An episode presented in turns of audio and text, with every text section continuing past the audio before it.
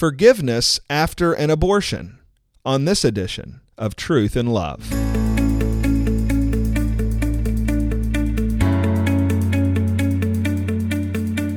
I'm Heath Lambert, and you're listening to Truth and Love, a podcast of the Association of Certified Biblical Counselors, where we seek to provide biblical solutions to the problems that people face.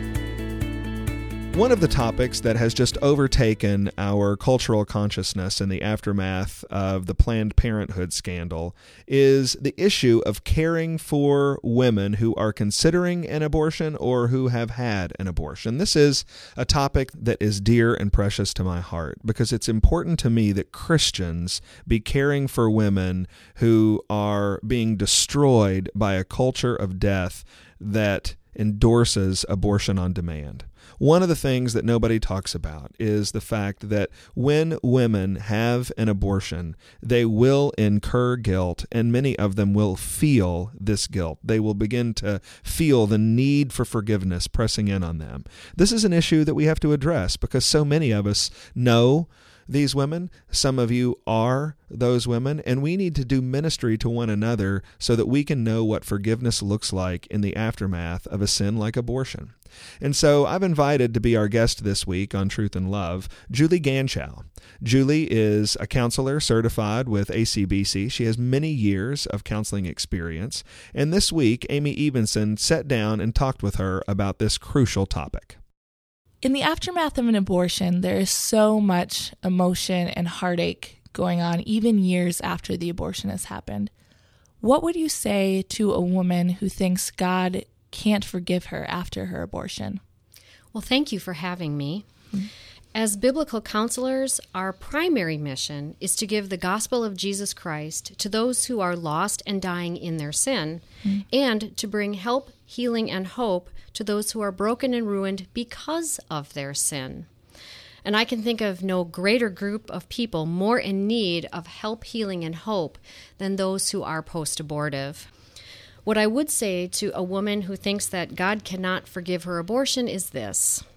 What I want you to know is God is a forgiving God, and yes, He can and does forgive the sin of abortion. Mm. So many women are living with a past abortion in their lives, and it haunts their present life. I mean, women have been suffering in some cases with post abortion effects for decades. We do know that the greatest number of women having abortions are in the 19 to 24 year age range.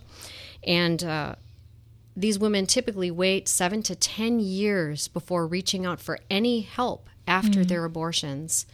Uh, many times they live for decades and multiple decades with the pain and the agony of post abortive problems. And knowing this has made me much more aware on Sunday mornings and Wednesday nights as I'm looking around my church, um, wondering how many of these dear women are locked in a world that's full of guilt and fear and shame, terrified that if they were to die on the way home, that they would be unforgiven for mm-hmm. their abortions and living under the kind of shame and condemnation that I, I don't think that someone who hasn't experienced an abortion can really understand. In a, in a biblical post abortion counseling ministry, the women typically come from one or one of two groups, and each has their own unique spiritual problem. The first group are women who had abortions before becoming Christians, and the second group are women who've had abortions as Christians. And I think this is difficult for us to understand that Christian women do have abortions. Mm. One out of every million women each year in the United States has an abortion. And 200,000 of them are Bible believing Christian women. That means that one in every five women who gets an abortion identifies herself as a born again, evangelical, charismatic, or fundamentalist Christian. And for a variety of reasons, these women think they have no other choice than to end their pregnancy. And as the church, we need to be prepared to help women from both groups work through all of the issues that result from the abortion decision, including the fear that God will not forgive them for what they've done. I think two of the biggest issues that all post abortive women struggle with are guilt and fear. And both of these are directly connected to God and being forgiven by God. Um, we believe that dealing with the guilt goes beyond dealing with just the guilty feelings. Guilty feelings are a typical result of when we sin against God or man. And we believe that a post abortive woman has to deal with the real guilt that goes beyond just how she feels. In most cases, um, having an abortion is at the end of a long train of sinful decisions. So she has to begin by biblically addressing the things that led to the pregnancy. Things such as being sexually immoral, lying to her parents or authority figure, perhaps lying to the boy or the man um, with whom she conceived the child, making selfish decisions, or just simply living a duplicitous life, um, acting one way in front of her church friends or family, and then another way in the private areas of her life. She's also going to have to deal with the real guilt that comes from ending the baby's life. And with that guilt comes fear. Most post abortive women are often very fearful of being judged by God for what they've done. They fear God's punishment, they fear his retribution, going to hell, having future children be born maimed or disfigured, or even um, having children die as some sort of a, of a divine punishment against um, them for having an abortion. And I think most of all, they fear having to live with this secret for the rest of their lives. And all of these things go into her belief that God can't possibly forgive me. Mm. I've done this thing, it's unforgivable. And I honestly don't think that the church helps itself. We do not help post abortive women as the church. Many churches are very vocal about abortion being murder and many pastors will stand up in front of their churches on Sunday, uh, particularly um, during the, the pro life season, which tends to be around the fall of the yeah. year. And they, they will, you know, pound on the pulpit and talk about murdering your baby. And the post abortive woman who is already dealing with all of this guilt and all of this fear and shame thinks to herself, there is no way I'm going to go to these people for help. All I would get is condemnation, and I've got enough of that already. So they they believe if well humans can't forgive me, how could a holy and perfect God ever forgive me for what I've done? Now, the woman who's not a Christian, of course, she fears going to hell because of what she's done. And I have to agree, the unsaved woman who has had an abortion is in a perilous place, but not only because of her abortion. You know, she she needs to know that it's possible to resolve all of her guilt and free herself from any divine judgment by God. Like everyone else, she has to believe the gospel by faith. She has to believe that Jesus is the Son of God, that he died on the cross for her sin, and that he rose again on the third day, according to the scriptures. She has to accept and believe by faith that there is forgiveness for even the sin of abortion. Now, when a woman has an abortion as a Christian, she doesn't really understand how God could forgive her even for this, knowing what she knows, um, knowing about grace, knowing about mercy, knowing about what God thinks of abortion, and yet she had one anyway. These are women that are really fearful there is no forgiveness available to them. Or sometimes they say, Well, I'm sure that God's revoked my salvation because how could I do this knowing what I know? But we have to help her and all women understand that while abortion is a horrible sin, it is a forgivable sin. All post abortive women need to hear that, yes, God has found her guilty for her abortion and every other sin, and in Christ, justice has been served.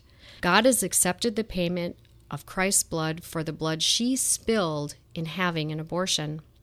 And Christ's sacrifice is sufficient for all her sin the past sin, the present sin, and even the future sin, the stuff we haven't even thought of yet. The mm-hmm. blood of Christ covers our sin. And I think this is critical for her to understand that her sin is forgivable in Christ. And as a sinner, she must repent and she must run to him for forgiveness. 1 John 1 9 says that if we confess our sin, he is faithful and just to forgive us our sin and to cleanse us from all unrighteousness even the sin of abortion. And I do think it takes real faith to believe in that type of forgiveness. So, what about a woman who says she can't forgive herself for her abortion? Well, a woman who says she can't forgive herself will say things like, Well, I know that God has forgiven me, but I can't forgive myself. Mm-hmm. Well, this is just a lack of faith in God. And it is though she is saying to herself and she's saying to God, you know, your sacrifice was good enough for that sin, but not for this sin.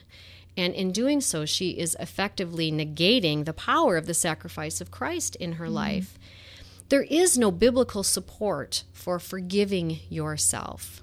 And I do understand that there are sometimes nagging feelings that go along with um, having committed a horrible sin of any kind, including abortion. And the Lord doesn't say you're forgiven if you feel forgiven. And the Lord doesn't say you're forgiven if you forgive yourself. He says you are forgiven. And this is something that you have to believe and receive. Hmm. When you repent and confess your sin of abortion, both uh, 1 John 1 9 and Hebrews 10 17 says, God remembers this sin no more. It is no longer a part of who you are. So I think if a woman is struggling with forgiveness, she has to remind herself that the very reason that Christ died was to pay the penalty for our sin, because we are incapable of doing it for ourselves. And to believe we must forgive ourselves is a very grievous sin before God, telling Him that Jesus' sacrifice was not enough for your abortion sin. It's just simply an unbiblical thought life. And mm you know, renewing of the mind consistently with truth about God's character and his forgiveness and reading the Old Testament narratives of people who were forgiven of horrible grievous sin and probably no no man greater in the New Testament than the apostle Paul yeah. who um, was forgiven of great sin before God because of the sacrifice of Christ. You're listening to Truth and Love, a podcast of the Association of Certified Biblical Counselors. One of the things we do as a part of our ministry at ACBC is to equip church members and local churches to minister the scriptures in the counseling context. We travel around the country at various places and do this, and this year we're visiting New York City, Jacksonville, Florida, and Raleigh, North Carolina. We'll be focusing on counseling training at those locations, and we'll be offering a specific advanced track to help you learn the details of biblical counseling methodology. If you'd like more information about those events or about ACBC in general, you can visit us at www.biblicalcounseling.com.